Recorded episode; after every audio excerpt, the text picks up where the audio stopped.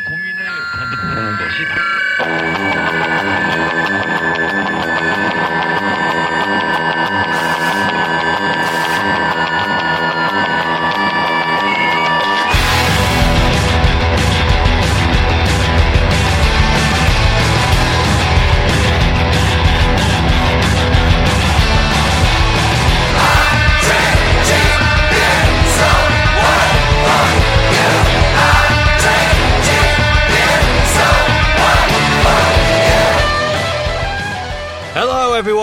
welcome to the Punks in Pubs podcast. My name is Liam Bird. I hope you're all well. Uh, it's been a it's been a rough couple of weeks, hasn't it? It seems that the world has changed again um, in 2020. It seems like it seems to be changing every month.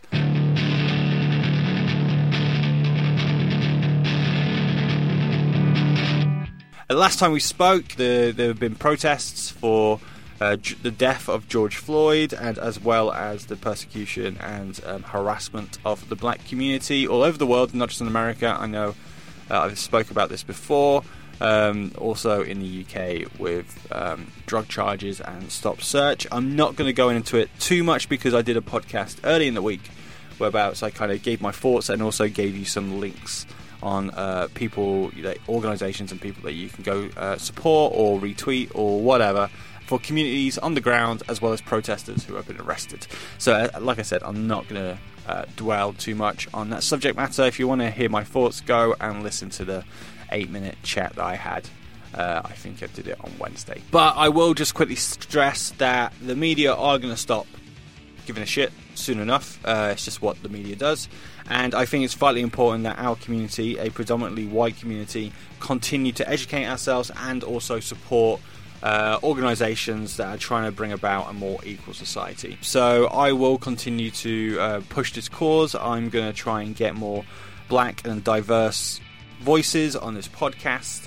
Uh, because that's how I can that's how I can support it because I've got a platform I'm going to use it um, if you guys have also a podcast or a, webzine or whatever whatever you can do um, to, to make sure that more black voices and um, voices of a more ethnic community from wherever you are is raised try and do your bit uh, I don't want to preach too much but there you are uh, right we're going to crack on with episode 57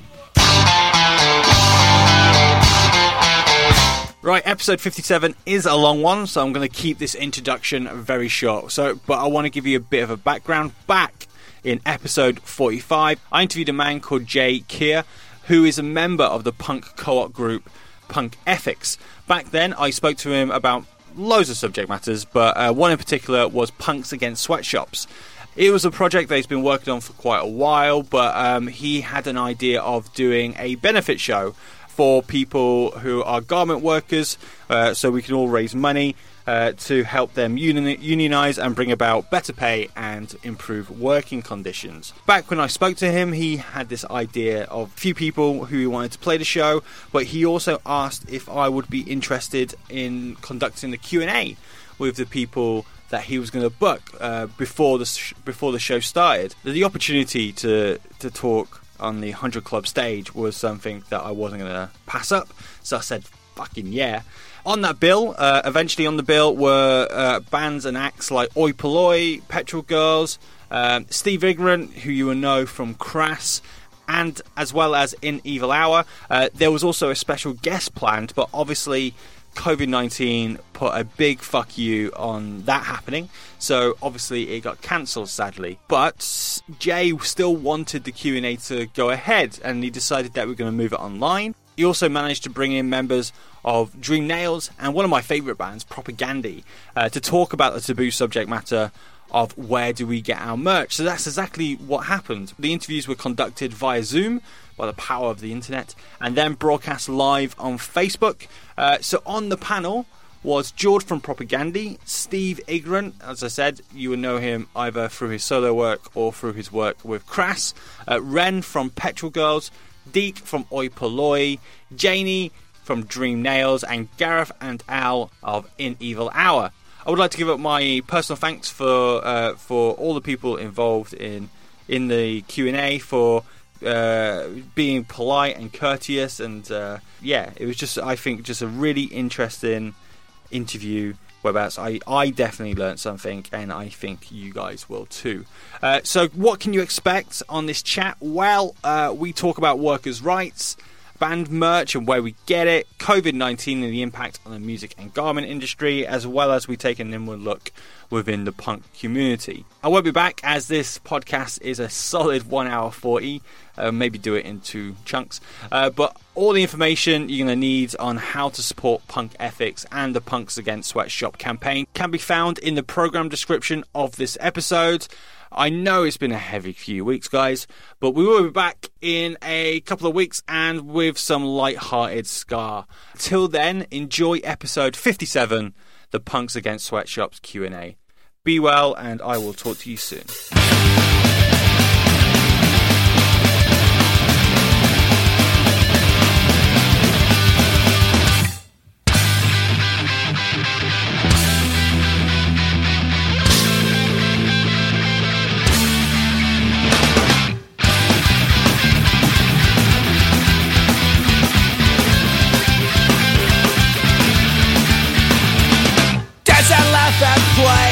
Like another message we convey It seems we're only here to entertain.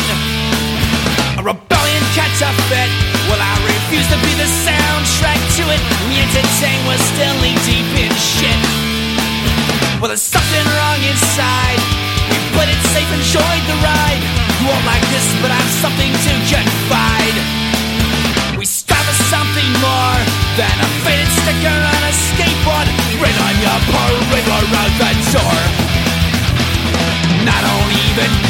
fucking. Right, I think we are now live. Hello, everyone, and uh, thanks for joining us. My name is Liam Bird, and I'm the presenter of the Punks in Pubs podcast. Um, I was meant to be on stage at the world famous 100 Club um, today at this time. Um, I think people should have been coming down the stairs and packing into the uh, the world famous venue. But obviously, because of COVID, this isn't happening. Uh, the idea was that uh, myself and um, some of the panelists that we have today were going to be on stage, and we were going to talk about um, how basically uh, the the money that we were going to raise on that on that evening was going to go towards um, helping uh, create unions and to support garment workers uh, in the future. Um, so that they can have better working conditions and, and, and try and fight for a better wage. Um, unfortunately, obviously, COVID has put a stop to that.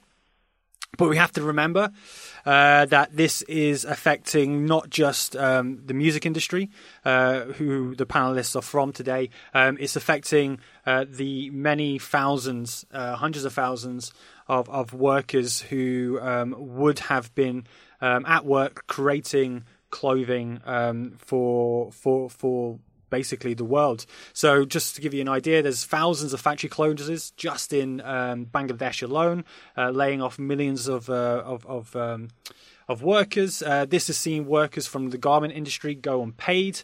Uh, because Western brands like Primark and Matalan have, cancelled their contracts, and some brands are also refusing uh, to pay for their own um, for the supplies that have already put the orders in. So uh, it, uh, we felt it was important that we still had this conversation, even though um, everyone's kind of in lockdown at the moment. Um, so Punk Ethics has, uh, who who are the co-op who have put together Punks Against Sweatshops, uh, have bought. Um, a selection of people who were going to be on the stage with me. Uh, also, some who couldn't make it on the day, unfortunately, but thankfully can make it today uh, to come together and we're going to have a chat. Um, uh, for the next couple of hours, uh, we're going to talk about uh, supply of where we get our merch, um, also how um, the actions that we do can have a lasting effect on the uh, garment workers who are, are who are creating our band merch. Um, we're also going to touch on COVID nineteen and how it's also affected the music industry as a whole, as well as the um, uh, the garment workers. So. I know it sounds quite heavy, um, but it, hopefully this will be fun. Um, there are going to be subject matters that um, you might not know that much about. So I'm hoping that we can all kind of educate and enlighten ourselves today uh, with what we're going to talk about. Um, so just very quickly, I want to introduce the panel. So if the panel could be ready to unmute themselves when I say your name, just so you can say hello and just say how you are, essentially. So I'm going to start uh, with Janie. Um, how are you? I hope you're well. Hi. Hey, Joni. Hi. Yeah, I'm Janie from Dream Nails. Um, I am. I'm very well, thank you. Perfect. I know where Janie is. There's a massive thunderstorm happening. So if you hear some clattering of lightning or whatever, uh, Janie's not moving furniture. So uh, hello, Janie. Uh, let's go to George. How are you, George? I'm doing well. Thanks for having me. I can hear you all loud and clear, and I think this will work good. Perfect. Uh, Steve, we're coming to you next, mate. How are you, pal? I hope you're well. There you go. Yeah. I, I can hear you, Yeah. Steve. Yeah, fine as the fiddlers, mate. Yeah, you good? Y- Yeah, doing all right. Doing Good. all right. I, I see you've already got a beer on the go, so uh, you're happy. Mate. That's good. Mate, fucking brilliant. It's, it's Saturday night. What, what more could you... And there's a thunderstorm going on. Fucking brilliant. Ren, coming to you next. How are you? Hey, um, I'm alright. I'm uh, um, this is Ren from Petrol Girls, um, in Graz in Austria. Hello.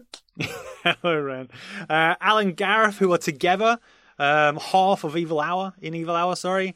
How are you both? All right. yeah, yeah, we're fine. Yeah, we're doing good. We're in, Uh, in Darlington, sunny Darlington in the northeast of England. Only time we've had sun and London's had a thunderstorm. So Let's not start on a London centric ranting straight away. How we get all the weather all the time. Fucking Londoners.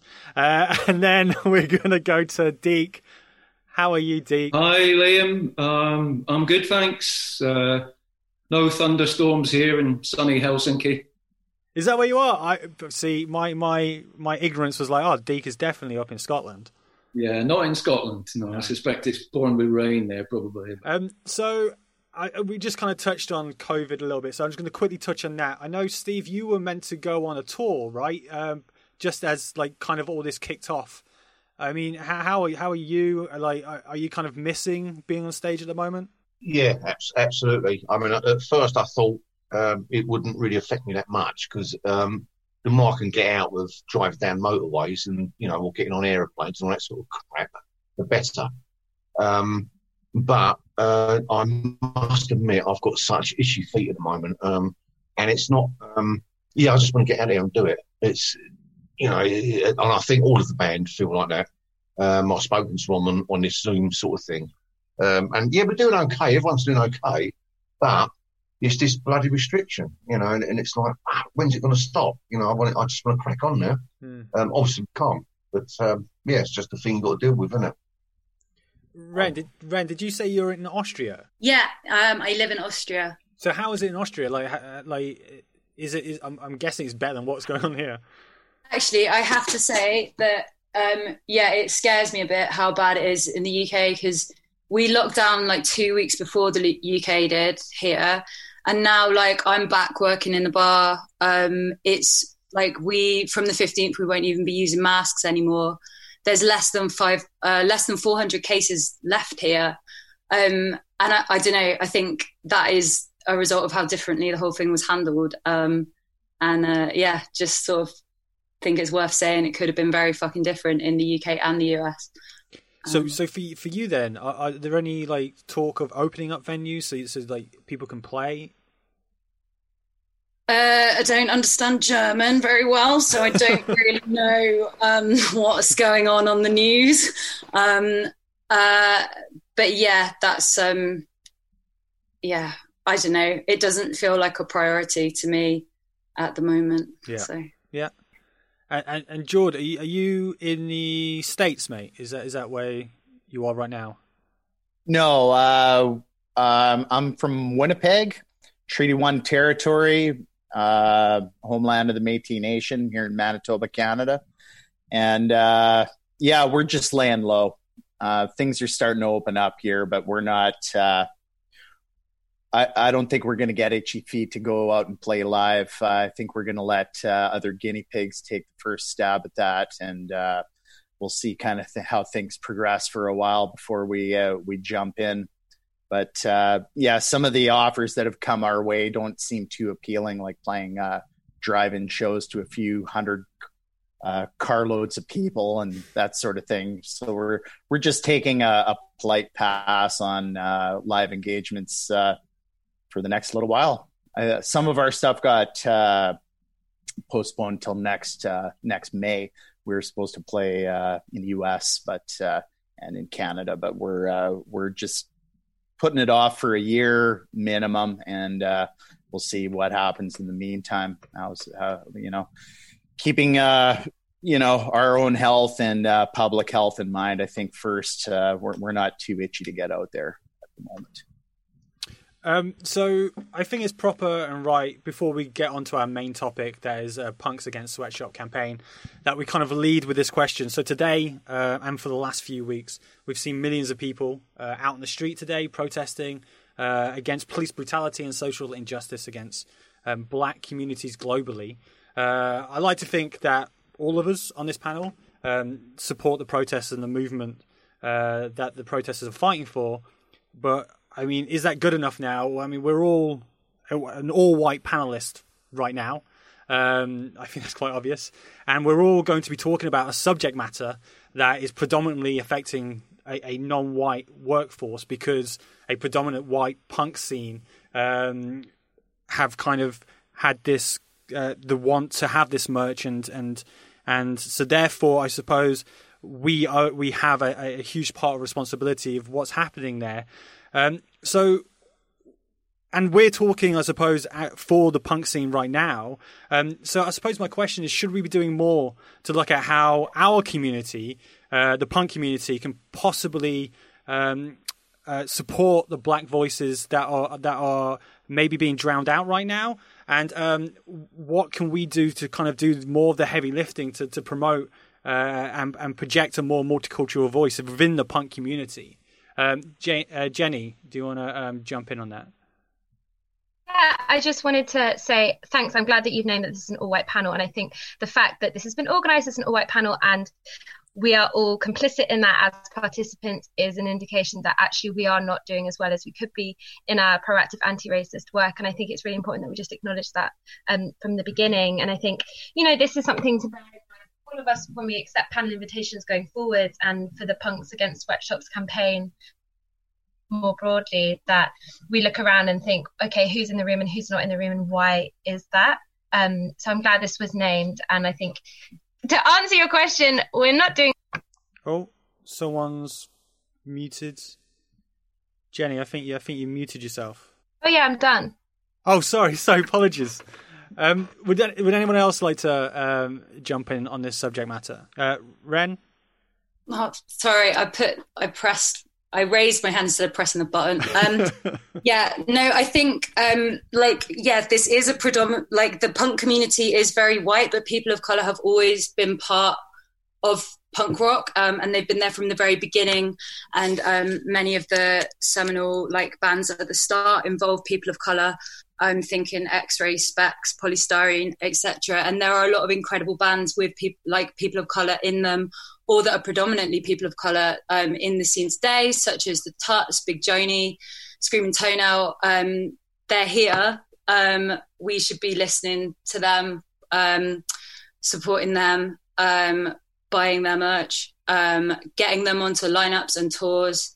and yeah, like in in the same way that with gender stuff, I think for like quite a few years now, we've been looking around at gigs and going like, hmm, another all male lineup, slow clap kind of thing. We need to be starting to do the same about race, is what I would say on that within punk.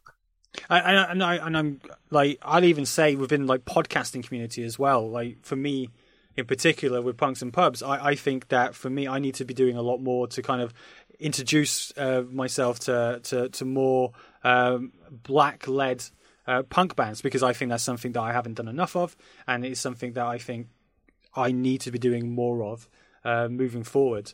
Um, so, so yeah, I, essentially more can be done, and I suppose it's, it's a lot more listening as well.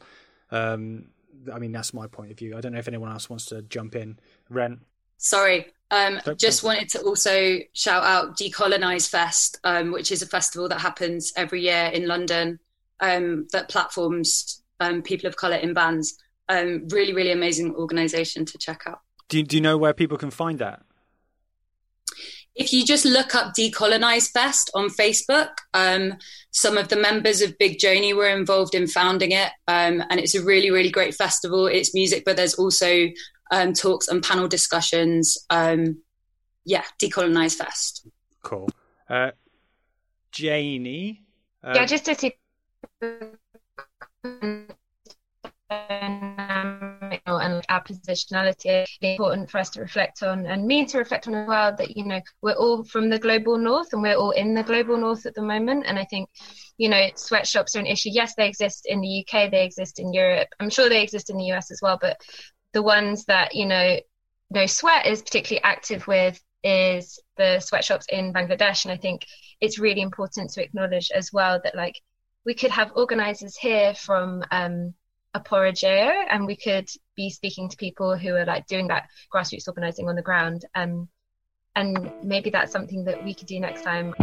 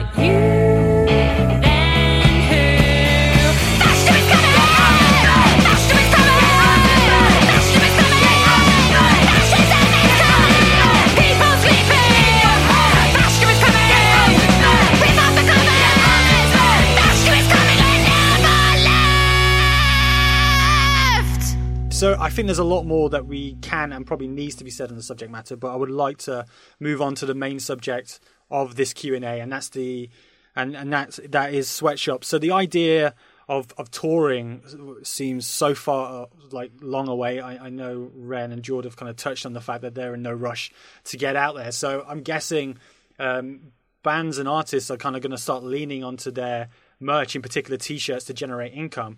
Um, so this is obviously going to put in uh, orders for tens of thousands of new T-shirts or, or different kind of per- merch that could possibly be heading its way to to factories that run sweatshops.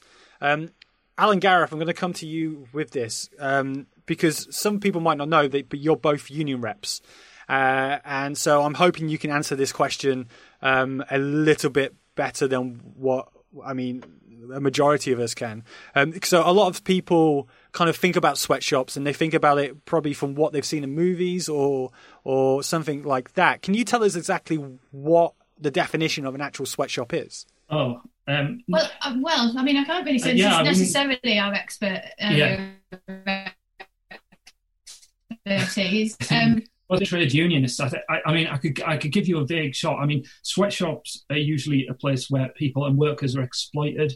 I know in the, the predominant sense, I think it's predominantly um, uh, people who are non-white, usually women, and often children, particularly in the past in the garment and electronics industry, where there are limited, if any, protections.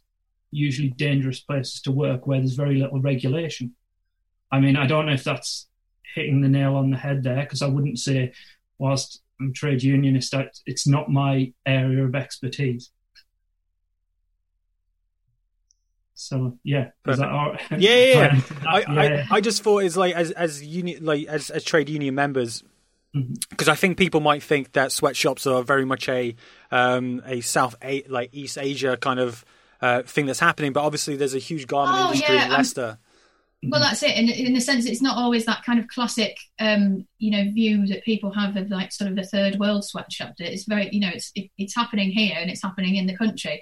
And yeah, and I suppose it is it's it's it's basically you know low paid, unsafe working conditions where people are not given the option to, um, you know, put forward and it's vulnerable people, isn't it, who Yeah. are often put in that position, you know, in terms of like so like asylum seekers, refugees. Um, yeah, but I mean, it's not.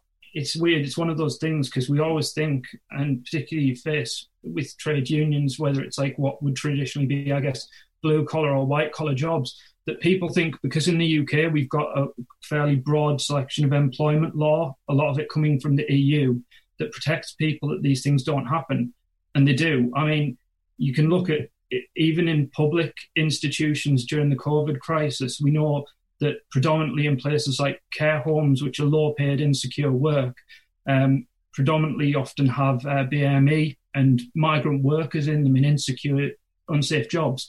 We know people in, from like the BME backgrounds are vastly higher at risk of contracting COVID and um, from dying from it. And yet they're not being provided with PPE. They're being allowed to be essentially exploited in what is public work. So it's it's not a huge leap to get from that when that's on the news every day and the government doesn't isn't compelled to take action on it to the fact that there will be people who exploit people even worse in the UK because it's a spectrum.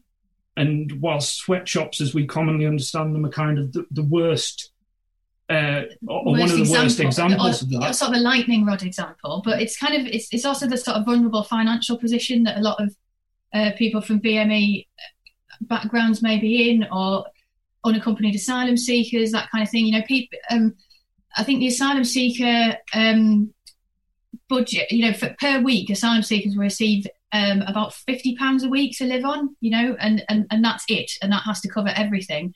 You're not allowed to engage in um, legal employment until you've got leave to remain. So often, the only option that people have to supplement their income in is with unscrupulous employers.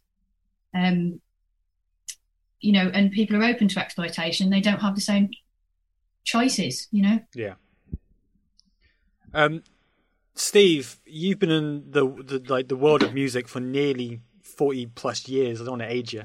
Um, has the subject matter of uh, where bands source their merch ever come up when you've been touring? Like, is it an issue that you that you've heard? Um, like, was it more right? Was it more of a kind of a conversational topic in in, in the eighties, the nineties, or or do you think it's even a conversation topic now? Like, is it something that people talk about? No, not really. I mean, for me, it was um, it was one of those things when Jay got in touch, uh, and I was like, for fuck's sake, why didn't I think of that? it was just one of those things that passed by, and I was like, of course, you know, he's like, duh, idiot. Um, and of course, once it, you know, um, it was, ex- you know, explained to me, I was of course we should have been doing that. I mean, you know, Christ, I used to stay, you know, go out with a mate, uh, Biker Dave, um, and uh, used to stay at his, his flat at uh, um, down in Mile End. And one Sunday morning, dreadful hangover, and there was this sound like a 30 fucking drills going on above my head. Um, and it was obviously um, industrial sewing machines in a flat in Mile End. And I went, what's that? And he went, oh, it's all the sewing machines making t-shirts from Primark, mate. I went, you're fucking joking. He went, no, seriously, they, they do it. So it goes on all over the place. Um, but um, yeah, that's that's for me. That's what it was. It's like a, a bloody hell. It's just one of those things that pass you by until it's you're made aware of it. And I think that's the whole point of this thing with with no sweat. Um, it's not saying to people you must do this or you're a bastard. No, it's like look, if you you know you you can do this, and if you just do one t-shirt of it, make people aware first, and then they can make their own decisions and sort of move on from that. And I think that's the, the wonderful thing about this thing that we've got going. Deke, um, what about yourself, pal? Yeah, I'd just like to echo a lot of what Steve said. I mean, I think we're probably fairly typical for a, a touring DIY punk band. And I'd have to say that for years, the main thing that we thought about when we were getting t-shirts done, I mean, initially we actually used to say to people, if you want, if you want an Oi Polloi t-shirt, make one yourself. Um, you know, the, the whole kind of DIY spirit taken to the extreme. But obviously, what's happened in recent years is that as sales of hard copies of music have dropped drastically, bands who rely on getting a bit of income um, to enable them to tour. I think there's a lot of bands that are in this situation where you can just about afford to go to go on tour, but you're watching the pennies all the time, and you're only like one massive traffic jam that makes you miss a gig away from losing a lot of money. And if you're not independently wealthy, you can't afford to, you know, to pay out your own pockets. You use merch sales to enable you to tour. And when people aren't buying as many records, um, they're not buying as many CDs, T-shirts and hoodies and so on have become more and more important. But what we always used to think was right, we will get these sourced not from a big company, but we're talking about the printing. We'll get DIY punks to do some DIY printing for us. And that was pretty much what we did for years. It was mates of ours who were involved in the, the political DIY scene. And basically, this subject virtually never came up. Um, I think occasionally people might have said things like, oh, it'd be a nice idea, but it would be too expensive. Punks aren't going to pay 20 quid for a t shirt. Now, I think this is where what No Sweat are doing is so positive because it's completely changed that. You know, now any bands can get t shirts from No Sweat and it still enables them to make a little bit of money to help to help fund the tour and, and the people that print the t-shirts as well. So if there's any people in bands watching this, um, I would encourage you to go on the No Sweat website and uh, you know if anyone needs hints of um, people that are going to print your t-shirts, we can give you addresses as well. People that that print on the No Sweat ones because I think it makes a it makes a massive difference. And if you, I would like to think we all here probably like to think that the medium is the message with what we're doing. And if you've got your T-shirt that says, you know, "Down with capitalism," and you're it's it's printed on something from a sweatshop. You know, it's the complete antithesis of everything we're preaching. So uh, I think now it's great that there is actually something that is within all our hands, you know, to make a to make a positive difference. So I would encourage everyone, like I say, to uh, to get your t-shirts from No Sweat. So, George, actually, I'm going to jump to you now, mate, because um, kind of kind of what Deke's talking about, it kind of it, it does kind of rely on um, the, bands who are touring and and going on the road, and I, I, I would probably guess Propagandhi kind of tours with some of the bigger bands of of the punk industry. So, I mean, what what what can the bigger established bands be doing to to make sure that they are kind of pulling their weight really? And and do you think there's even an appetite for that? Well, I'm I'm not too sure actually. We don't we don't usually uh, you know we're up here in Winnipeg. We're not down in LA. Uh, we're not really hanging out with too many of our contemporaries in the music world, or even really staying in touch with them a lot of the time. So I can't really comment too much on uh, what the other bands are doing out there. Occasionally, when we're on tour, I go around to merch tables just out of curiosity to see what.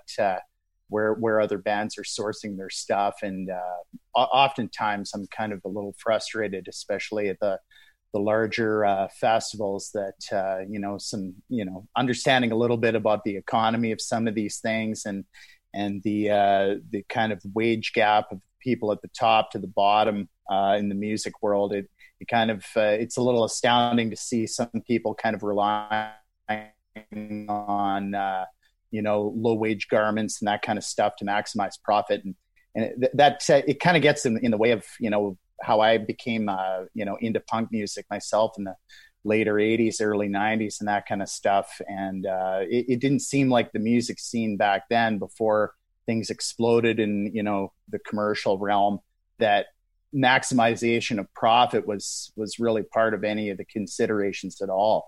And now uh, you, you, really just see kind of, uh, it makes me think that a lot of uh, agents and groups and uh, labels are are, are uh, you know really trying to make as much as possible to squeeze as much as possible.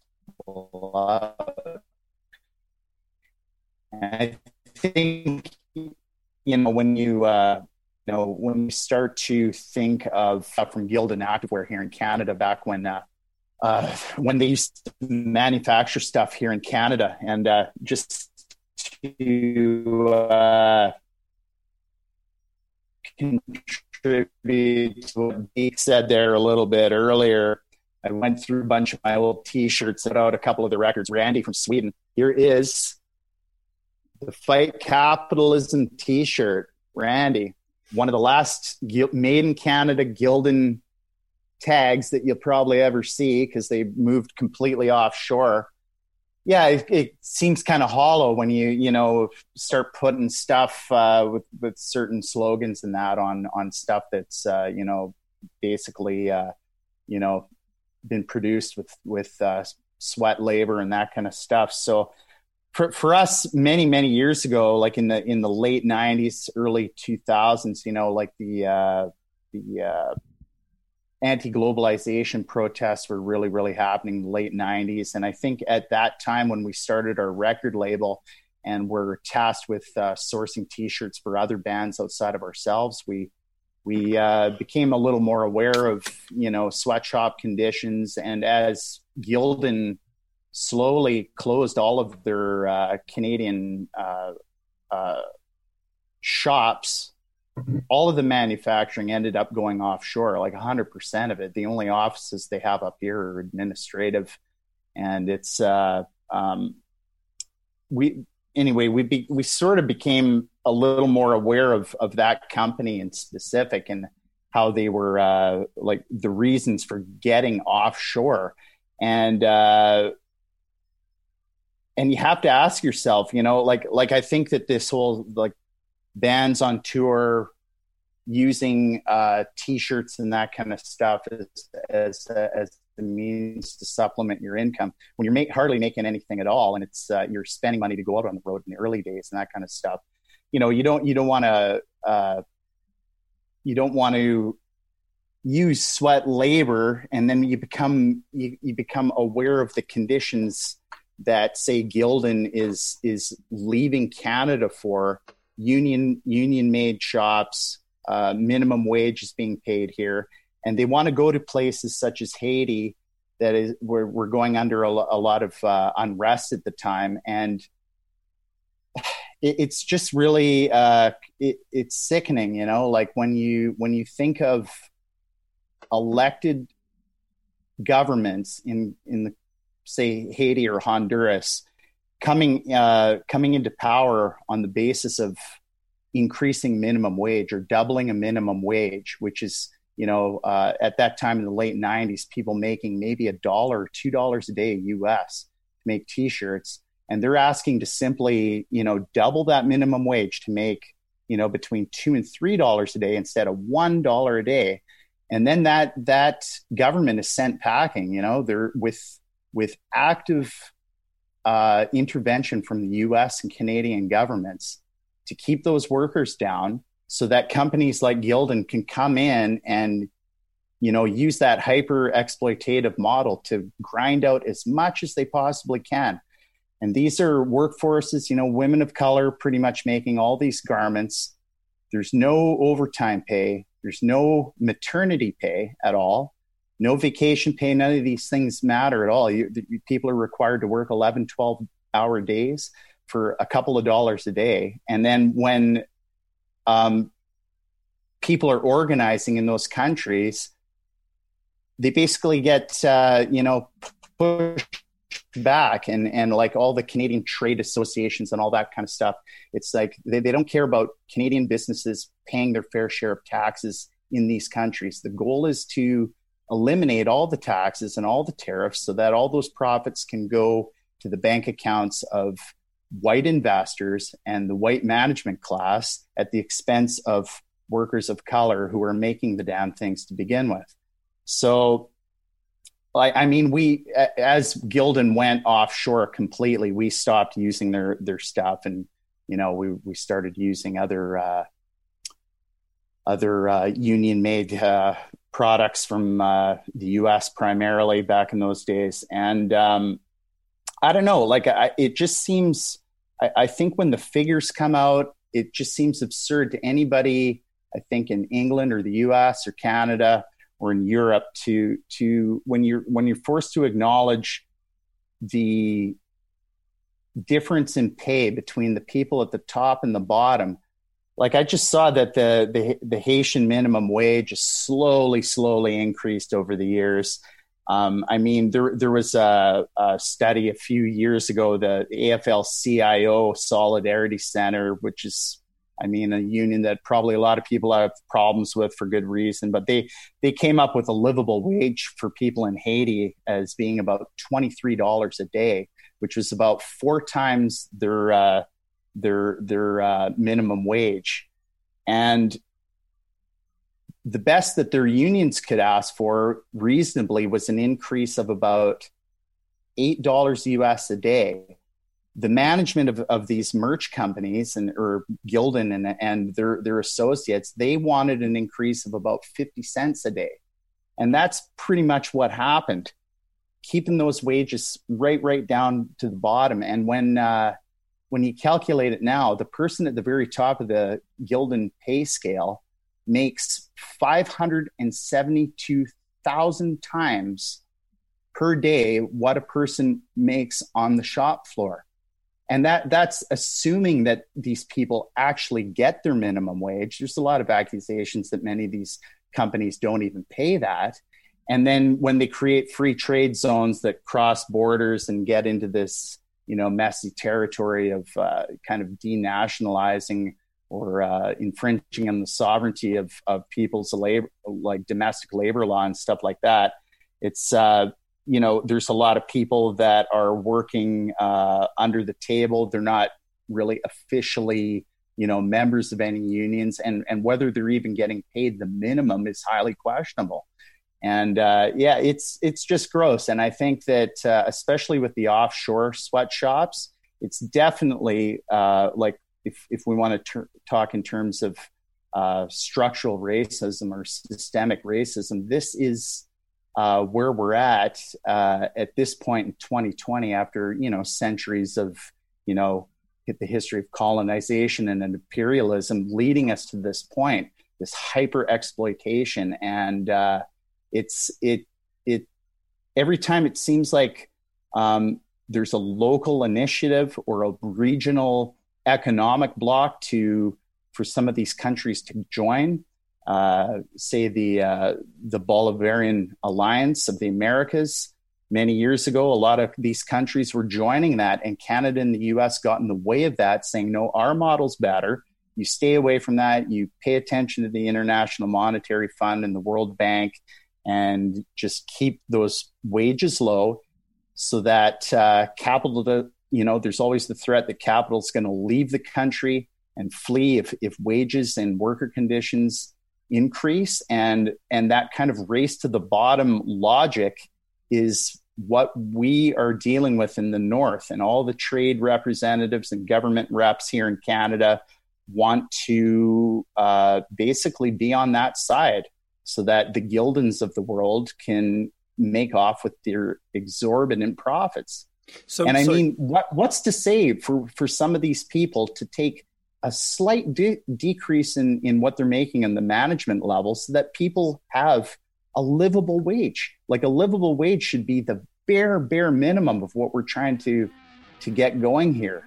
Um, like this isn't talking about overthrowing the system or anything like that. This is just like a, like literally a preferential option for the abject poor in the global south.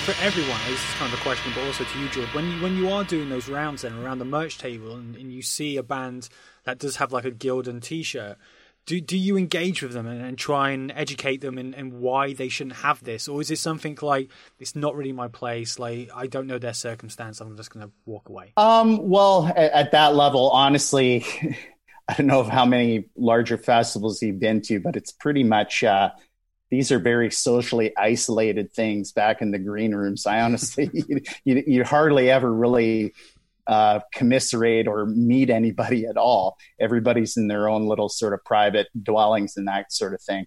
I've never really gotten into anybody's face in particular, like you know a band coming off stage and getting in their face about it, that kind of stuff. I've usually just kind of taken notes, you know, for myself, just out of out of curiosity. But that's something I guess to uh, you know for you know down the path to become a little more active and a little more upfront that way but but to be honest, a lot of bands that uh, we travel with, um, you know, that aren't making a lot of money being on the road or paying paying out of pocket to be on the road. You know, uh, a lot of people are using sweatshop based stuff because they feel like they can't afford anything else. A lot of the merch that we get is kind of like usually double the cost of a lot of the the sweatshop stuff. So we essentially absorb that cost ourselves, you know, at, the merch table when we're pricing our stuff. And uh, I, I, I, I would just hope that the bands at the top would have a little bit of room. Like if you want to keep all that profit, add a few bucks and charge that to the consumers up here. Um, but uh, yeah, it's difficult for me to kind of uh, critique uh, bands that are you know uh, really struggling to get by for for using uh, you know lower lower wage options for their merch stuff. Something that I that I kind of dance around a little bit here and there, but I think it, it's also part of a larger uh, a larger question that we might get into later, or you know, for down the path about you know with these uh, structures in place and the sweatshops working and that kind of stuff I don't think anybody necessarily wants to pull the plug completely and organize absolute boycotts in these countries because many of those workers down there are unfortunately completely dependent on these shops for bringing in the little that they have. Yeah. And if you take that away, then you're looking at at starvation and issues like of of that matter. So it's it's really kind of complex. I'd like to think that we can generally um, be unified in in demanding livable wages for people in sweatshops and things start to slowly rise. But uh, I guess that all remains to be seen. We're going to come to that in a second. Uh, Janie, um, I, know, I, know, you wanted to come in. Yeah, George, I just wanted to speak to your point as I like I'm from a feminist punk band, like DIY punk band, so we're kind of very much at the bottom end of the like music industry kind of hierarchy. Um, and I do think it is just a, a matter of like political priority and political choice because for us, like we switched to no sweat last year and we very much made it as a decision knowing that it would reduce our profit margins on our merch, which, you know, because of the dire exploitative state of the music industry itself, like bands are basically just surviving by being traveling shops. But we just decided as a as a DIY feminist punk band, we could not be complicit in the exploitation of women of color in the global south while we're on stage singing feminist punk. So I think you know, if bands are facing that question, like, can we afford it? Like, I think you just got to check yourself and be like, on a human level, how can you afford not to? This is bullshit. Ren. Um, yeah, and I'd add to that, people will pay. People will pay more. Like we switched to. I, I think we did our first run of shirts ever on Gildan because when we first started, we were hiring a car to get to shows and like we needed to sell the t-shirts in order to make enough money to be able to get to the show. Like we've all been there um, switched to ethical brands and just up the price. And we had a lot of discussions about that because we were like well we want people to be able to afford our merch blah blah blah blah blah. But that's not the priority really is it? Um, and i think another thing that I would say to any like DIY bands or bands that are just starting is we just started making our own patches on scrap material and you wouldn't believe what people will pay for a patch. Um, and they don't really cost you anything to make, and we use that to supplement the difference. Um, so that's a good one if you're new to it. But it's the bigger bands that have got to do it. Like it's these big, like we tour with bigger bands, and they're all printing on Gildan, like nearly all of them. Like, um, and that's where the change needs to happen because then the screen printers will be able to buy in the um, no sweat or like other sweatshop uh, free brands at like bigger bulk, therefore lowering and making it more accessible for DIY bands. Um, but I think it's the people at the top of the chain that we've really got to be pointing the fingers at with that. Uh, Deke. Liam, you're muted. Oh, I'm muted. Oh, mate. See, I'm I, am i am doing my own thing that I told everyone else not to do. Deke, uh, I, you, you wanted to jump in, pal. Yeah, I was just um, just going to second what both Jamie and, and Ren were saying.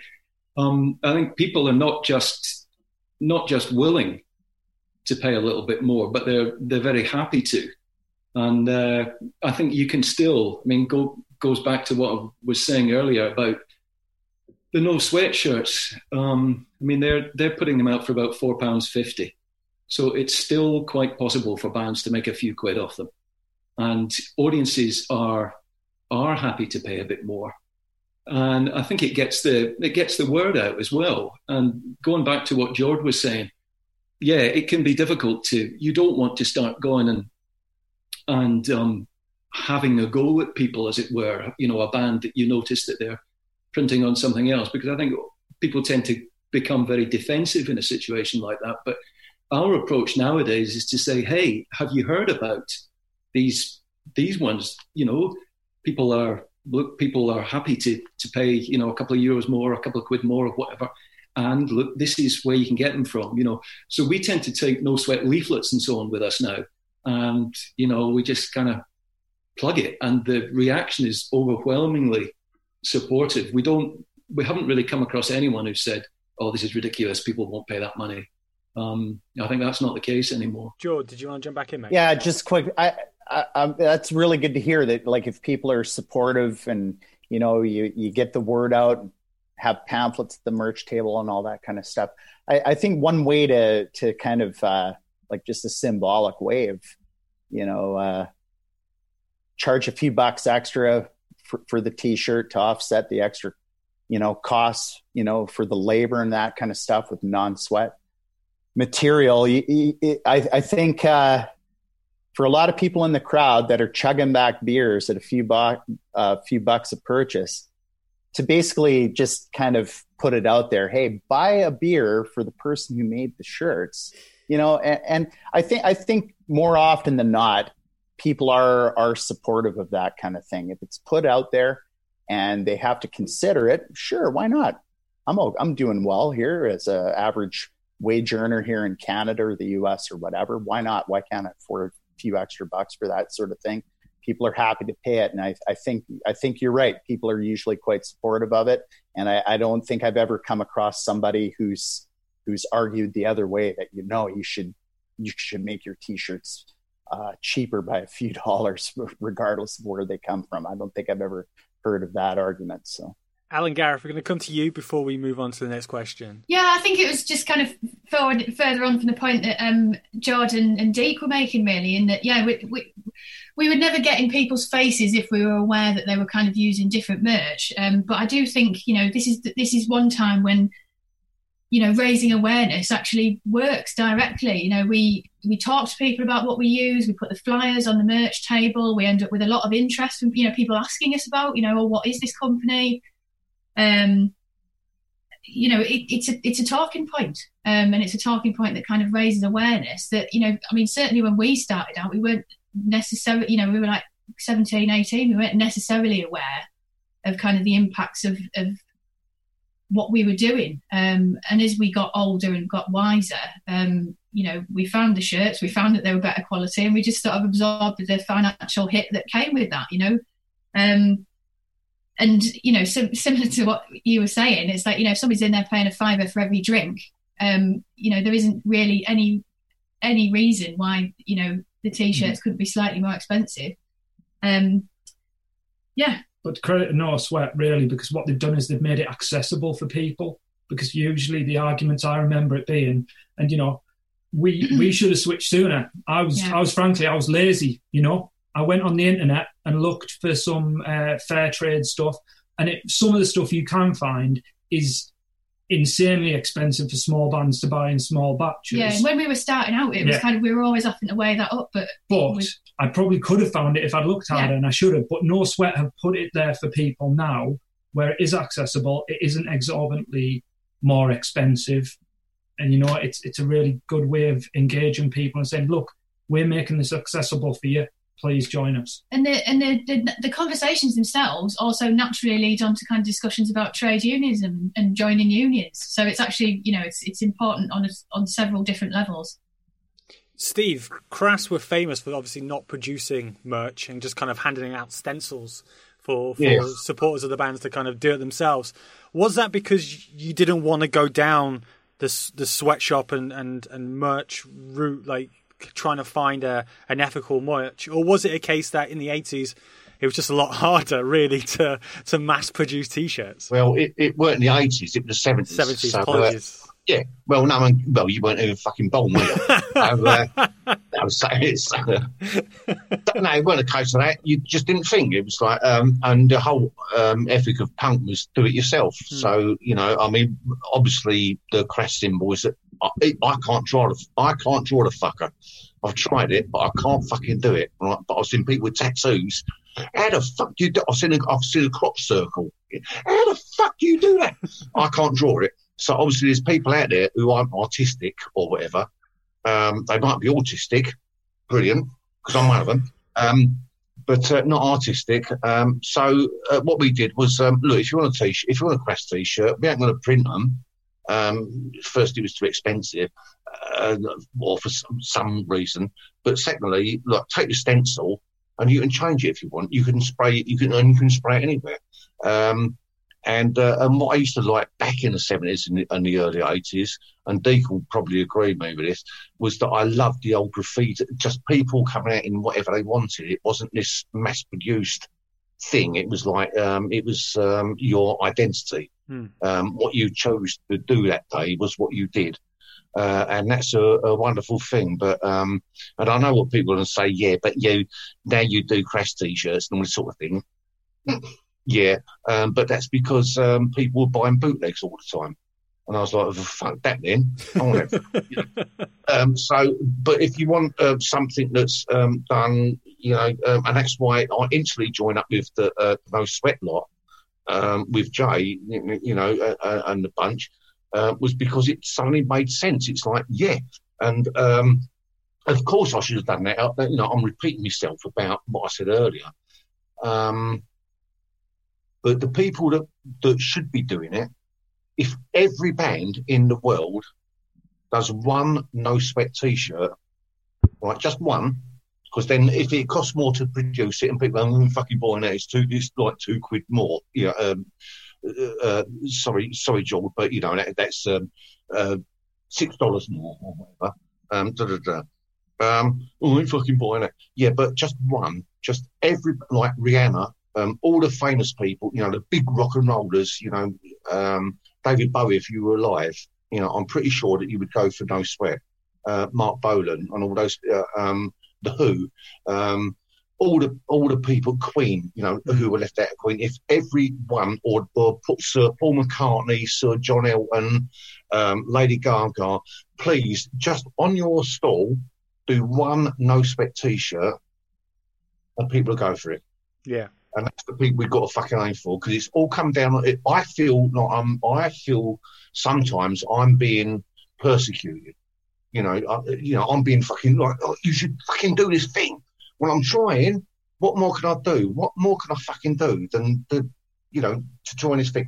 And it's not saying to people, you can't do that t-shirt, you can't fucking have this thingy. That it's just make people aware, and people go, do you know what? I'll buy into that. All right. It is done in entertainment, take it as entertainment. So please don't take it any other way.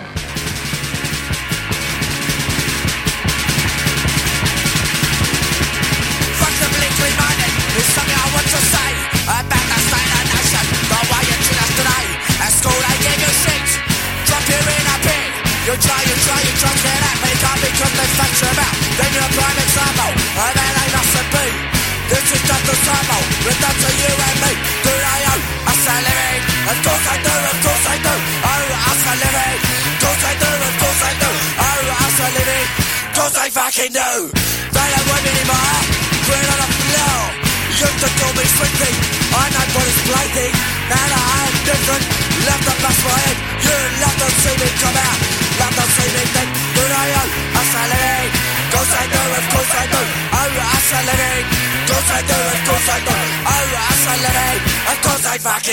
I I so, so Deke, I mean, um, Steve kind of mentioned kind of because you were saying earlier on that you were stenciling. You've kind of said someone wants a stencil, I'll happily give them a stencil.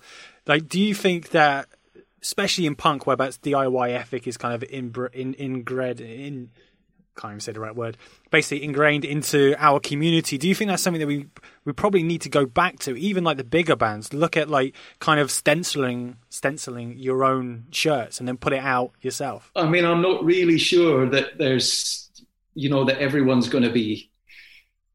Uh, you're going to be getting everyone doing their own t-shirts. There are plenty of people do their own t-shirts, um, but as we we talked about before, it is now a vastly important part of um, you know the economics of being a of being a band. If you're not lucky enough to be independently wealthy, you need you need to sell stuff, um, you know, to to keep on the road.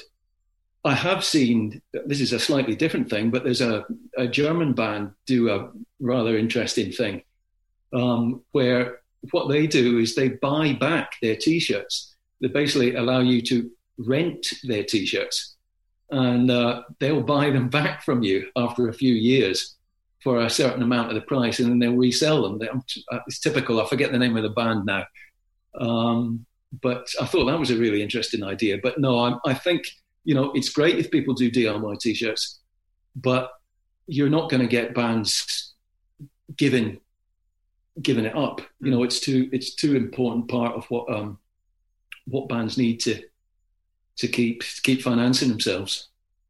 Um, yeah, sorry, Deke, if I can come back. Sorry to the rest of you to pop in like this. I do beg your pardon.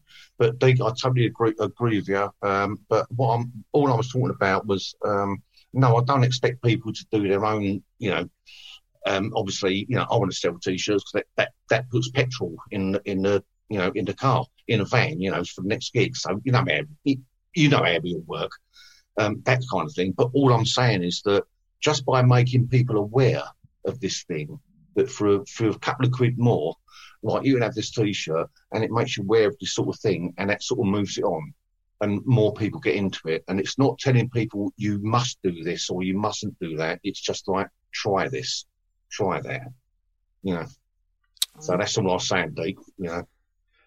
Ren, I'm going to jump to you because um, kind of looking at the other side as well. I, I know you wrote an article, I think it was in Kerrang, whereabouts you you spoke about how uh, the the the sweatshop isn't just an ethical issue; it's also a feminist issue because um, garment workers are predominantly uh, female. I mean, would you like to just kind of elaborate a little bit more on that? Uh, yeah, can do. Um, so sweatshop workers workers are predominantly women and predominantly women of color. Um, and I mean, it just it follows on from what Janie was saying earlier about how it's pretty fucked to be a feminist band and say the sort of shit that we do on stage and not back that up um, with like thinking about things like where our merch is sourced. Um, I think the issue of sexual harassment and sexual assault is like very prevalent um, and rife within sweatshops. Um, it's something that we like speak and do a lot about. Um, and I think, God, there's just so many different angles to talk about this from because I think also what I really, what I think I really love about No Sweat is that they are actually listening to and supporting the initiatives that workers are doing in those countries. Because I think um, something that I read um, and then like wrote about was there's a researcher called um, Minh-Ha T. Pham who's like really amazing on this stuff. Um, and she pointed out that the fashion media isn't talking about how these garment workers they're striking all the time like really really militant powerful amazing industrial action on a regular basis. Like I think um, I wrote a, um, a, thing about it last year, and I think it was like fifty thousand were out in Bangladesh on strike. Like that's amazing numbers, and yet there's nothing about it in the fashion media. And she's arguing that it's because they the garment workers there they don't fit the me- fashion media's narrative of them as like these tragic victims. Um, and this is something that I think is really important to address from like a feminist perspective. Um, yeah, what did she say? She said they don't look like the female powerhouses that are the revered subjects of fashion feature stories. Um, but yeah, they're the ones that we need to be um, looking to. I'm, I'm going to come back to that issue because uh, because it's something that I know Janie's written about for the Guardian. But I just want to quickly come to Al and Gareth I was just going to say, I think Ren's like making the big, the most important point there about putting in in people's hands their own power. This isn't some. The importance of no sweat is it's not some kind of. I think people the standard term is the white savior, the benevolence, charity sort of aspect of it. It's about saying to people, what we're going to do is we're going to support you in your union organizing and your collective voice and the sustainability of that. Because I mean, I remember when I first heard of sweatshops, it was probably the 90s, I guess, growing up as a kid. And it was the Nike thing and the Nike shops and the three pence a day to make Nike. And, you know, I kind of remember vaguely, I might not be right, at the end of that campaign, there was kind of Nike to get some kind of positive media We're like, oh, well, we put it up to six pence. And it's like, regardless of whether that is a bullshit raise anyway, what that does is that then shifts the focus and, you know, 10 years' time, where are those workers without collective bargaining power? And also, it, it, nobody from outside their sphere should be telling them what is an acceptable wage, what is acceptable terms and conditions. That is for them to decide. And it's that sustainability. And I think, in terms of the kind of just to point the sexual violence and the, the, threat of violence as well, the people organizing in trade unions in countries where there aren't, I mean, there's meant to be labour laws for freedom of association there, but uh, women trade unions, the threats of sexual violence and actual physical assault by company owners. Um, and trade unionists around the world in, in countries that are more unstable are in prison currently from from wider than just the garment industry, from sort of mining. Um, the teachers union president in Iran is injured. So people, you know, companies test out their union busting tactics in the US Canada and the UK. You know, you've seen the Walmart videos of like an Amazon put out to they say they're fans of unions, but then and then they take it to an extreme in countries where they know they can get away with it. And I think you know it's really important point of no sweats work is that side of things that they're doing. I, by the way, if people want to know more about No Sweat, I think there's some stuff going in in the in the chat board in, on the Facebook account. So uh, make sure you check that out in case you don't know what No Sweat's about. Uh, Janie, I'm going to jump to you because you wrote an article in the Guardian um, that kind of that that links the hypocrisy that that uh, Ren was talking about uh, with feminist slogans being in um, that were being made in sweatshops. Uh, I know the Spice Girls and um, Beyonce have been accused of doing just that. Uh, I mean, what what how how can like our community, our punk community, kind of put pressure on these behemoths of of uh, of, of musical stars? I mean, supposedly Britney Spears does actually source ethical t-shirts so that's good that Britney's doing that but I mean how do we get to like the Beyonces and and the Spice Girls? I, have kind of asked you Janie to kind of uh, um, answer a really hard question. I mean I don't know I don't know, and I don't know if it is something that like comes from us or what the strategy for that would be, because it definitely needs to be like an organized strategy. I do think we're reaching like a global tipping point now, especially this week. Um, but you know, feminism since Me Too kind of like just blew the roof off loads of things a couple of years ago. Do you th- feel like there are a lot more mainstream conversations around like feminism Similarly, Black Lives Matter, I think, you know, political education is coming to the fore. And just as anyone wouldn't buy, like, you know, their political education books off Amazon because of the workers' rights, like, why would you buy your feminist slogan t shirt from a sweatshop? It just doesn't make sense. But I think because of global capitalism, because the disconnect all live with, we just don't think, we're just not used to thinking about like supply chains and like how we are connected to so many people all over the world just through our purchases and how we like choose to live our lives. So I just think like there needs to be a broader just shift in like the way that we consume, the way that we think as individuals and, and as a society, and it not being so rapid and consumerist and just like hyperactive. But if globally we could all just slow down, take a look around, and bring our values in line with how we're spending and how we're behaving, then naturally the music industry, I would hope, would follow suit and it would become the norm. Um, I, I know Jay's kind of listening to this and, and looking after the Facebook. If you can put up Ren's and um, Janie's articles that they've written, that'd be great so people can kind of check that out and, and know what we're talking about. Um, this is a kind of a question to everyone, uh, and I don't I don't know if everyone's going to want to jump on this one, but um, there's going to be people listening to this who might say. I, I think George kind of touched on it earlier on that sweatshops are horrible, but despite that, they're they're kind of they're they're they're needed. Um, like sweatshops are the first step outside of outside of extreme poverty. Uh, there was a, um, a University of Mich- Michigan uh, report that they did that said that sweatshop manufacturings, especially um, ones that produce T-shirts.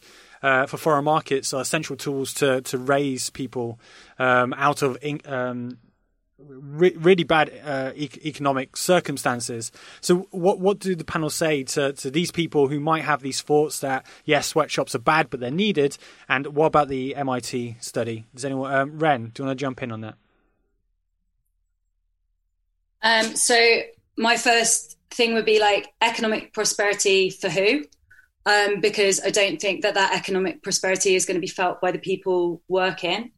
Um, I would question whether economic prosperity is the measure that we should be using, given that capitalism is killing the planet, clearly in crisis and not sustainable. Um, I would also ask why countries um, like Bangladesh, where Opera is based, are not economically prosperous and what role colonialism has had to play in that is not something I know much about at all. But I do know that Bangladesh was part of the British Empire, um, and I'm pretty sure there were economic consequences of that. Like, so what are the lasting impacts of colonialism, and the why should it end up being like garment workers in Bangladesh and other workers in that country that suffer the consequences of trying to change that? Um, I don't think economic prosperity equals a decent life for workers and MIT ultimately are not these workers. Um, and they're the people that we need to be listening to. That again, to come back to why I think No Sweat is really great because it's listening to and actively supporting that struggle from like two different directions. But that said, I want to go back to something that um, Minh-Ha T. Pham said, um, which is that international, and, and it um, links to something that George was saying earlier, actually. Um, because she writes that international boycotts that aren't coordinated with and led by Asian garment workers smack of Western arrogance and can hurt the very people these boycotts are intended to help. These consumer actions can make a tense working environment more stressful, reduce jobs in an already precarious industry, and cripple a major economic lifeline for families and communities. So I think it's like it's, it's a complex thing because I think um, people are economically reliant on sweatshops and labor that they're doing in sweatshops. And that's why we have to be really, really careful to follow their lead in order to figure out how we change it moving forward. Uh, Janie. Yeah, Ren's already said it. I was just going to say that in any context, liberation is always on the terms of the oppressed, and solidarity is also on the terms of the oppressed. So I think it's impossible for any of us to truly answer that question um, without having a garment worker in the room. Yeah, yeah, yeah. Uh, Al and Gareth. I was just going to say, yeah. I mean, it it doesn't have to be all or nothing approach. I think you know, as like Ren Ren was saying about sort of, you know, it shouldn't be some Western led boycott that just removes it, but what we can do is when we've got the option to support things where people are unionizing is pick that option you know it's like using capitalism against them by making the financially viable and uh, positive one that's getting people's interest the one that supports more workers' rights and gives more worker empowerment.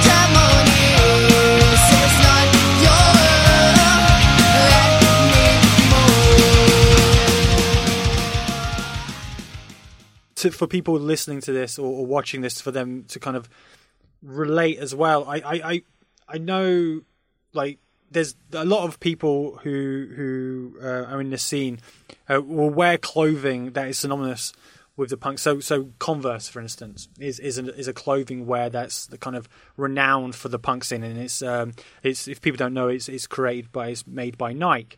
But Nike have had their own reports on Converse, for for instance, whereabouts um, they've had many factories that haven't even set their standards of of of working conditions. So. Uh, how can people who kind of buy that kind of product? I mean, for instance, my mobile phone I know has minerals from from the Congo, and the laptop that I'm using right now, and that all of us are using, like has mineral parts. Whereabouts people are throwing themselves out of windows in China. There's like little things to catch them. Like, I mean, can anyone actually really live a a uh, a real ethical lifestyle? And and should we be beating ourselves up if we can't? Like, that's again a question to everyone. No, of course you can't. Of course you, you can't live life avoiding ants on a path. You know, you're going to kill them. So you, know, unless you want to be a, a, what they call Jains, where they sort of um, put their into the ground and you know, I can't remember what they were. Uh, of course you can't. Um, but uh, um, no, you can't. You do the best you can you know, as uh, Flux of Pink Indians uh, had it like strive to survive, causing least, causing least suffering possible, and that still stands today. You know, um, and um, you know, it's it's it's difficult for me to to sort of listen to this conversation, you know, between these people, you know, um, because I, you know, I, you know, I got into punk. You know, I was 19 years old, came from a, a working class background. That don't mean nothing, but you know, there's this new thing called punk, new identity. I want the clothes. I want this. Rip up your clothes. You know, do all this kind of thing. Do it yourself. Brilliant, fantastic. You know, and now we're talking about all these different things, um, and it's a bit overwhelming. And I think we've got to be careful of that as well because too much uh, information will turn people off. You know, if if you know, um, um, we've got to be very delicate about it. You know, very careful. Just let people in you know, open a door and then, you know, open a door, let them push it open with their foot and then they can make their own decisions about it, what they want to do. And that's the way forward. Ren, it's not, you, you must do this. Ren, I'm going to come to you in two, two seconds. Um, but I, I'm interested, Steve, because do you think Crass are, or, well, yourself with with your uh, Oh, links to shit. do, do you think you're held to a higher standard than most other punk bands because you have that kind of ana- uh, anarchist like there was that anarchist belief system around the around the band. Do you think like you you are if you do something that's kind of more mainstream, do you think your fans kind of jump on you a lot more than probably um, something like a, another another band? I, I don't know off the top of my head, but Well, yeah, uh, mate. If I if I was to do a song like um, like George Michael did, I'm never going to dance again. Um, I'd be I'd be crucified from the nearest lamppost. But um, but I, you know what? One day I'm going to do it. you do it, mate. You do it for all of us. I've got to fucking do it. Yeah. Ren, come to you now. Um, I, I just wanted to say with this, um, I think that we just need to move the focus a bit away from um, like individual life choices and more towards supporting collective action, really, because I think you can get really bogged down in all of these little individual choices. And I think it can become very paralyzing and quite isolating. And I think that perfectionism is like like quite a toxic issue within like punk particularly the more political end of it sometimes um and yeah i just think that collective action is always going to be a lot more valuable than like you know having a go at someone for like a like an individual choice shift of focus i think for me Al and Gareth. Uh, yeah, I mean, sort of further on from that point, really, and because you know it, it, it is paralysing when you start thinking about the fact that it's impossible for any for most of us to kind of live in the West without having some kind of negative global impact somewhere. You know, because as you say, you know, we're all you can give up certain things, but we're all sitting here doing this on technology that is exists because of sweatshop. You know, so you can throw your mobile phone into the sea and all that kind of thing. But um, and I think there was an earlier question about kind of like the impact of the punk scene as well, because I think we all have to be very mindful um, that the impact of the punk scene in terms of it globally is absolutely minuscule. Um, and I think there's a lot of issues a lot of the time where it's too easy for bands to think that they're doing something just by writing a song or like raising awareness. Um, and there is a personal responsibility around the choices that you make, but Ren is is exactly right when it's it's about that kind of collective responsibility. You know, join a trade union, engage politically, but most importantly, organise outside of the punk scene because in terms of global impact, we ain't doing fuck all really, you know. And and we've also got a thing where it's kind of a captive audience of people who all agree with us anyway. You know, generally people enter into the punk scene because they have certain political leanings, or you know, we kind of feel similar ways about the same things. You know, so you sort of preaching to even even with what we're doing and what and even with this format here, we are essentially preaching to the converted. So it is a real case of making sure that you organise outside of the punk scene and you know a personal responsibility to do that. George, I'm interested to know like if, if there's that appetite in Canada in particular to, to really kind of jump on the ethical source, not even just clothing, just kind of uh, looking at more kind of the organic side of merchandising. Is that something that's like really rooted in Canada? Well, I think there's uh, you know I I'm probably a significant amount of support from people over the years. But but yeah, like getting back to what we are ta- uh, talking about, uh, you know, in terms of overwhelming people with too much, and you know, just we, we don't want to just reduce things down to ethical consumer choices and leave that as the be all and all of our all of our uh, interactions. Um, but yeah, like w- without adding too much to the overwhelming sort of uh, nature of of, of these uh, these issues. Like it, I, I agree. We have to view ourselves as being part of the world and humanity, and not just you know identifying ourselves as punks. Uh, you know, as our as our complete identity, we have to uh, you know be involved in other you know, uh, progressive movements and all that kind of stuff. But it, it does get very very complicated. Um, like there's ngos up the yin yang here in canada and elsewhere that talk the talk of progress and they're kind of you know walking hand in hand with with a lot of the uh, you know the managerial class and planning for you know essentially sustaining this hyper exploitative model and and when you get kids coming out of university and the, you know a lot of people want to do the right thing. Um, i'm thinking back to when uh, the earthquake happened in haiti and there was so many students and activist groups that wanted to do something to help but all they pretty much did was uh, was sort of curry favor with the status quo more or less and didn't really provide too much of a radical alternative a lot of a lot of the labor groups here in Canada and like they might they might speak towards feminism or that kind of stuff but you, if you follow the, the money trail and who they're funded by and the results of their work it's not really doing much at all. And in, in a lot of cases it entrenches the powers that be with this facade of progressive politics attached to it. And i think that's just another uh, you know level of all this stuff that has to be you know, discussed, debated. You know, it's a, it's a lot of work w- with that just alone. And so I, I think it's like um, figuring out which organizations are doing real work for real people at the bottom and and supporting those and just going on with this on ongoing critique and dialogue dissecting groups that aren't uh, you know r- really doing much more than than lip service to uh, to human rights and that sort of stuff. And uh, you know, it, it's an ongoing battle, and it it always will be. And I don't think that uh, you know, I, definitely we don't want to reduce it to just you know, hey, you buy your T-shirt from there, you get a free pass and all this kind of stuff, but I mean, you know, there's so much going on. There's so many negative issues that I think we just need to fundamentally recognize that um, the people working in sweatshops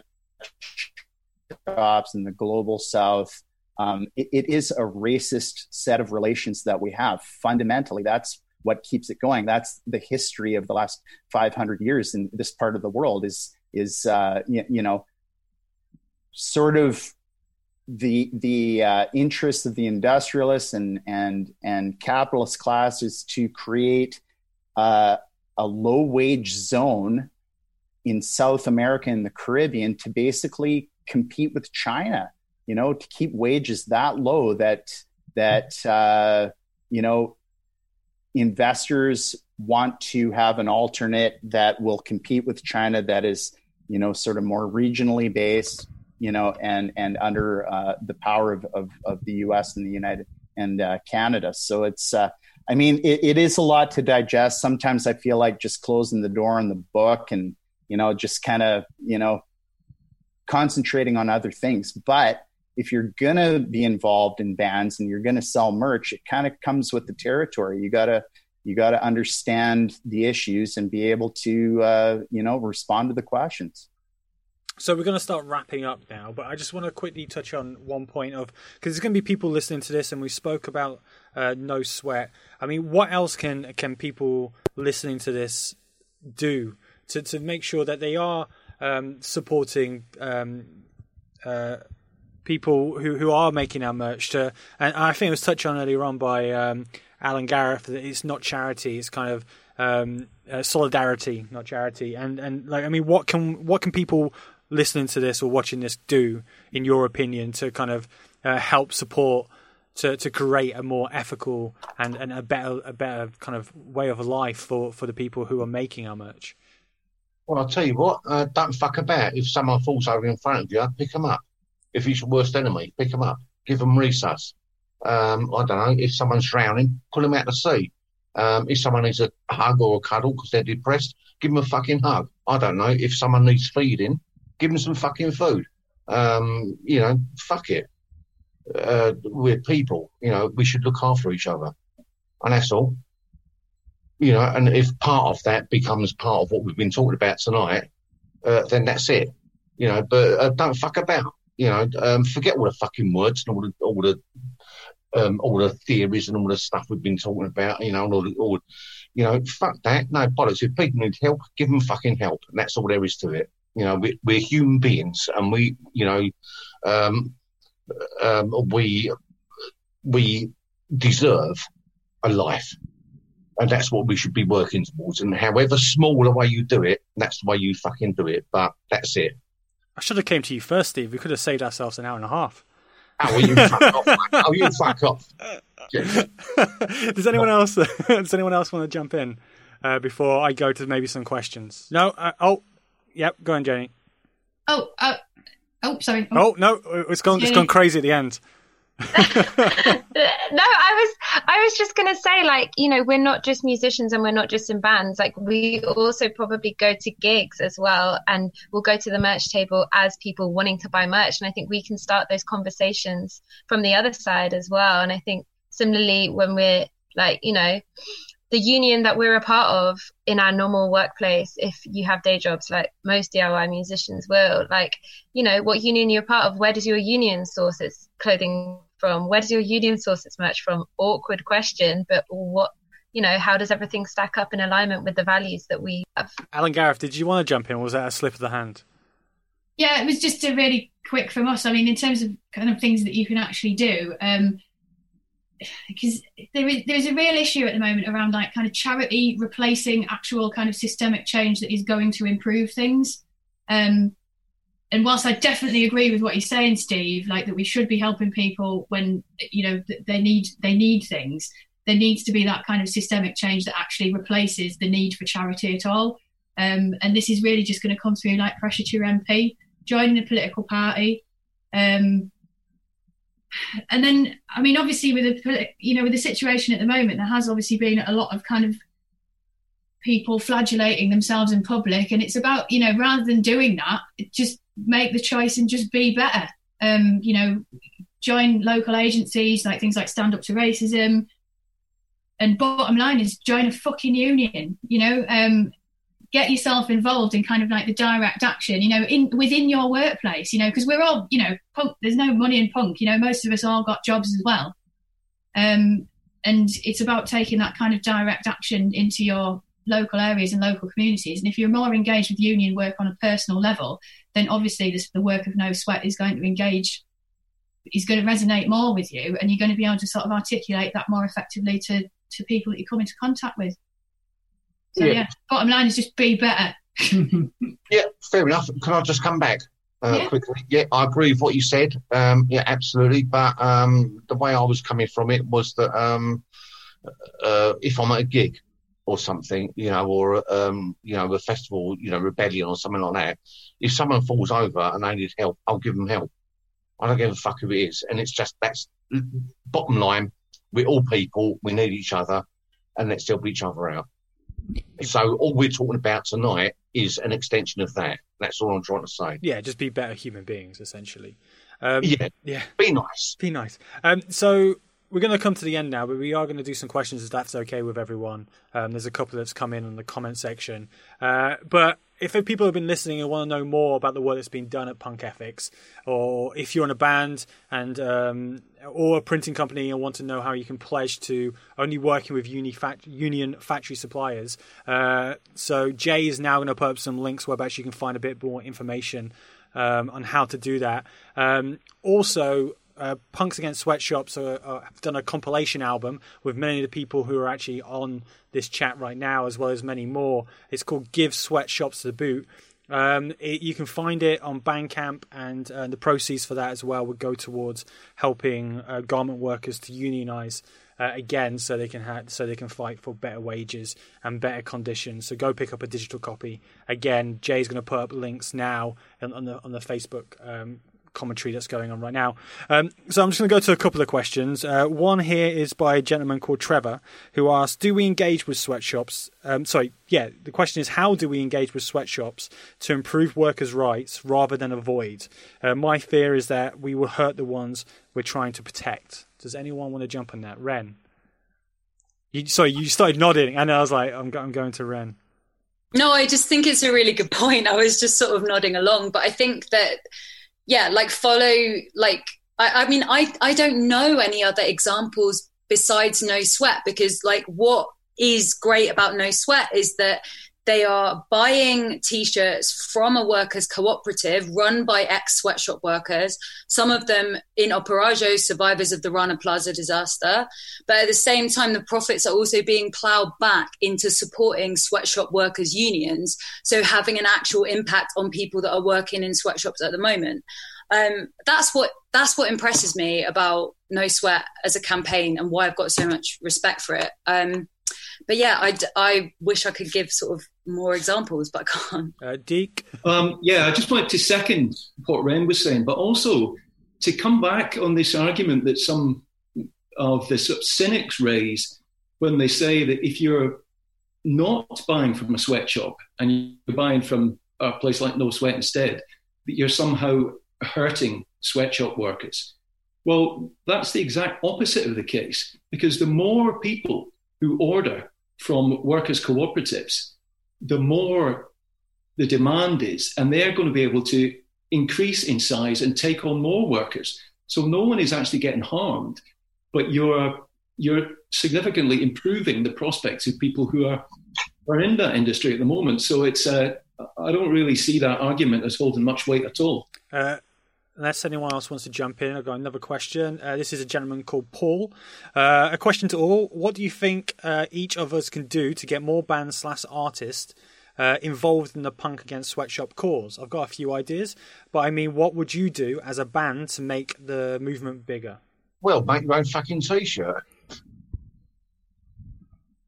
There you go. Get get a sharpie and and draw on something. I don't know. Fucking hell. I'm not a guru.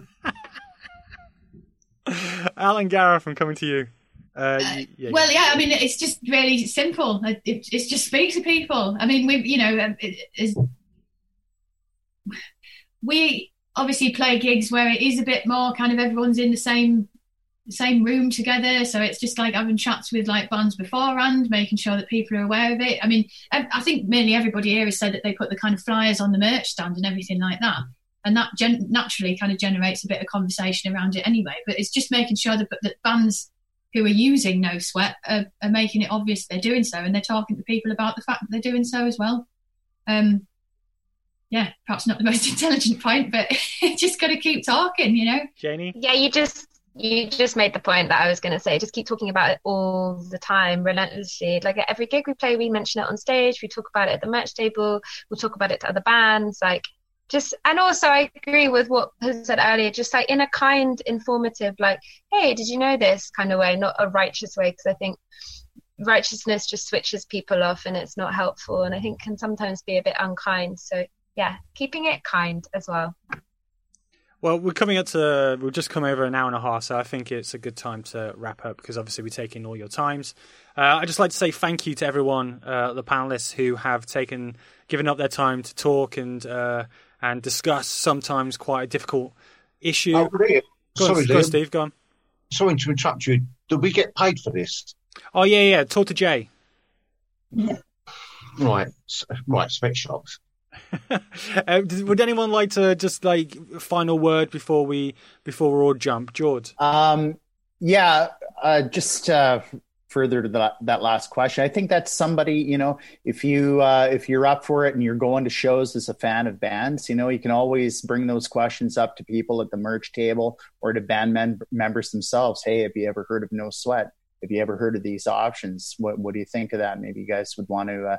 Check that out at, at, at some point. I think that kind of feedback, if people hear it more than once or twice, it'll it'll resonate with people. And uh, like we were saying earlier, a lot of people are very uh, supportive and happy to support when the issue's there and it's front and center. And uh, I mean, you're talking about a few dollars extra here and there, and I, I think that's something that anybody can afford. Uh, you know, in Europe, North America, for this kind of thing. Fantastic. Ren, Steve, Deke, uh, Al, Gareth, George, Janie, thank you so much for your time. Um, just to let everyone know, this will go up as a video on uh, on on YouTube from from Punk Ethics. Uh, if people are listening to this who want to sign up um, to Punks Against Sweatshop campaign, go to punkethics.com. Uh, unless anyone else has got anything else to say, uh, we'll let everyone. Join a union. Join a union. Find out what your union is in your workplace and join it. And make sure everybody else that you work with joins it as well. Because without a collective group of people, it it doesn't work if there's only one person in the union. You've, it, that, that's the nature of it. You've got to be together. So join a union. The TUC web for anyone who doesn't know, the TUC website has a really good union finder where you can search in your industry and find the best union. Uh, I hate doing this because this is not the central issue right now, but on behalf of all of the women that are involved in this, um, I'm part of a case. I'm one of the defendants in Solidarity Not Silence. And actually, shout out to Al and Gareth and to Janie for being absolutely sound in supporting me and the other women that are involved in this. Um, there's a bunch of us being sued for defamation for speaking up about an abuser in the punk community. Um, we got bad news about 48 hours ago. It like it's a fucking rough ride. It's ruining my late 20s and it's absolutely fucking up a lot of other women's lives. Um, we need help with our legal costs. Um, so that's another campaign that I would ask you uh, to check out. And I realize it's not the most sensitive time to be talking about this shit and I feel awkward as fuck about it, but we got to raise those legal costs. Um, please help us out. thank you to everyone uh, for your time uh, and yeah um, continue to make sure you're checking out the punk ethics uh, social media site so you know what they're doing again check out no sweat yep stay well stay safe and um, i hope we get to do this actually in real life uh, the 100 club uh, in maybe a year's time when humanity is allowed to exist again. Bye bye guys. Thank you very much. Thank you. To meet you.